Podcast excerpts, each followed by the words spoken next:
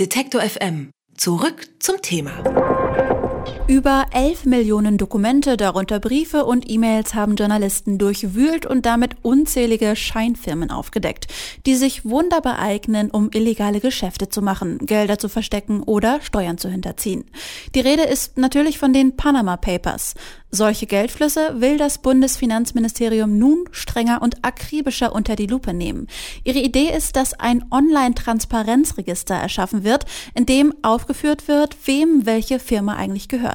Eine Art öffentliches digitales Register. Ob das den illegalen Geschäften mit dem Geld den Gar ausmachen kann, darüber spreche ich mit Arne Semsroth, Projektleiter bei fragdenstaat.de. Hallo Arne. Hallo. Erklär mir jetzt mal bitte, also wie genau würde das laufen? Genau, das Finanzministerium plant ein Transparenzregister und das bedeutet, dass alle Firmen in Deutschland offenlegen müssen, wer die wirtschaftlichen Eigentümer von sich sind. Wirtschaftliche Eigentümer ist nochmal was anderes als Eigentümer, weil ein Unternehmen äh, ganz einfach über eine Briefkastenfirma sagen kann, der Eigentümer dieser Firma sitzt auf Panama oder äh, in irgendeinem anderen Steuerparadies, was in der Regel dann gemacht wird, um Steuern zu sparen. Diese wirtschaftlichen Eigentümer, das sind aber die Menschen dahinter.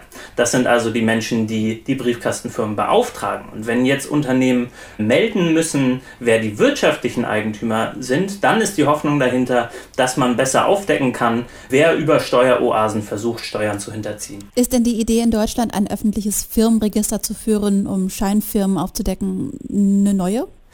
Das ist ähm, ja relativ neu. Ähm, Gerade so das Finanzministerium in Deutschland hatte sich sehr lange gewehrt dagegen, dass es so etwas gibt. Aber auf Druck der EU muss Deutschland jetzt so ein Register führen, weil es nämlich eine EU-Richtlinie gibt zur Geldwäsche, die auch Deutschland verpflichtet, jetzt so ein Register zu veröffentlichen. Jetzt ist nur die Frage, wie genau das ausgestaltet wird. Und da sind jetzt gerade Lobbyisten, aber auch verschiedene Ministerien hinterher, darüber zu diskutieren. In Großbritannien gibt es ein ähnliches Register Register seit dem letzten Jahr.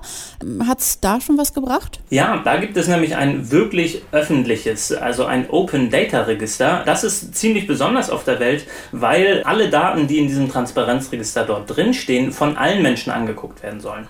Und wenn man sich die Pläne in Deutschland gerade anguckt, da gibt es solche Pläne nicht. Da gibt es den Plan, es zwar öffentlich zugänglich zu machen, aber das bedeutet in Deutschland, um einzelne Einträge dort anzusehen, muss man Geld zahlen. Und gerade die Brexit-Briten, die es auch mit ihren Steueroasen so haben, gerade die sagen, nee, diese Daten sind wichtig für Zivilgesellschaft, für NGOs, um selbst nachzuprüfen. Und deswegen sind sie dort offen zugänglich. Und das führt dann auch dazu, dass viele NGOs, viele Nichtregierungsorganisationen sich diese Daten angucken können und zum Beispiel sehen können, welche Unternehmen lügen vielleicht, also welche Unternehmen geben da falsche Angaben an, wo sind Daten fehlerhaft? Und äh, über die Analyse all dieser großen Daten äh, kann das dann nicht nur durch Staatsanwaltschaften oder Polizeien geschehen, sondern durch die gesamte Zivilgesellschaft und Medien. Ja, aber das klingt ja super. Warum machen wir das dann in Deutschland nicht so nach dem Prinzip? Das ist eine ziemlich gute Frage. Ich glaube, zum einen liegt es daran, dass dieser Gedanke von Open Data, also wir veröffentlichen Daten und die Allgemeinheit kann dann damit Analysen anstellen, einfach noch nicht weit verbreitet ist. Also das Finanzministerium, das zuständig ist, vermutlich nicht ganz genau weiß, was maschinenlesbare, offene Daten bedeuten. Und zum anderen gibt es immer eine ziemlich große Angst davor, wenn man sich anguckt, dass solche Daten auch von verschiedenen Leuten benutzt werden. Also da gibt es dann zum Beispiel Angst, dass die Sicherheit von bestimmten reichen Leuten gefährdet wird, was man mit dem Beispiel Großbritannien sehr klar zurückweisen kann. Da führt es vor allem dazu, dass die Zivilgesellschaft dabei hilft, die Daten zu verbessern. Und ich glaube, deswegen wäre das auch ein ziemlich guter nächster Schritt für Deutschland, diese Daten, wenn man sie eh schon sammelt, dann auch für die gesamte Öffentlichkeit zur Verfügung zu stellen. Und inwiefern wäre es vielleicht sinnvoll, mit anderen Staaten wie zum Beispiel Großbritannien zusammenzuarbeiten?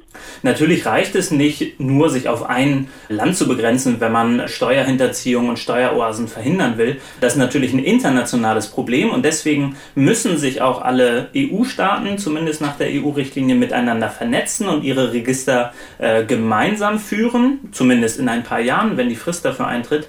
Und dann ist aber die große Frage, werden diese Register nur von den jeweiligen Staatsanwaltschaften von allen Ländern genutzt werden oder werden diese Register wirklich für die gesamte Öffentlichkeit sein? Und äh, dann wäre das natürlich ein Datenschatz, mit dem man wirklich effektiv zusammen mit Medien wie den Süddeutschen, äh, die die Panama Papers aufgedeckt haben, äh, gemeinsam auf äh, die Suche zu gehen nach möglichen Steuerhinterziehern. Das Bundesfinanzministerium plant ein öffentliches Transparenzregister, um zukünftig Scheinfirmen und illegale Geldflüsse besser aufspüren und kontrollieren zu können. Arne Semsroth von fragdenstaat.de findet das eine gute Idee. Wenn alle EU-Staaten zusammenarbeiten, noch besser. Vielen Dank, Arne. Dankeschön. Alle Beiträge, Reportagen und Interviews können Sie jederzeit nachhören im Netz auf detektor.fm.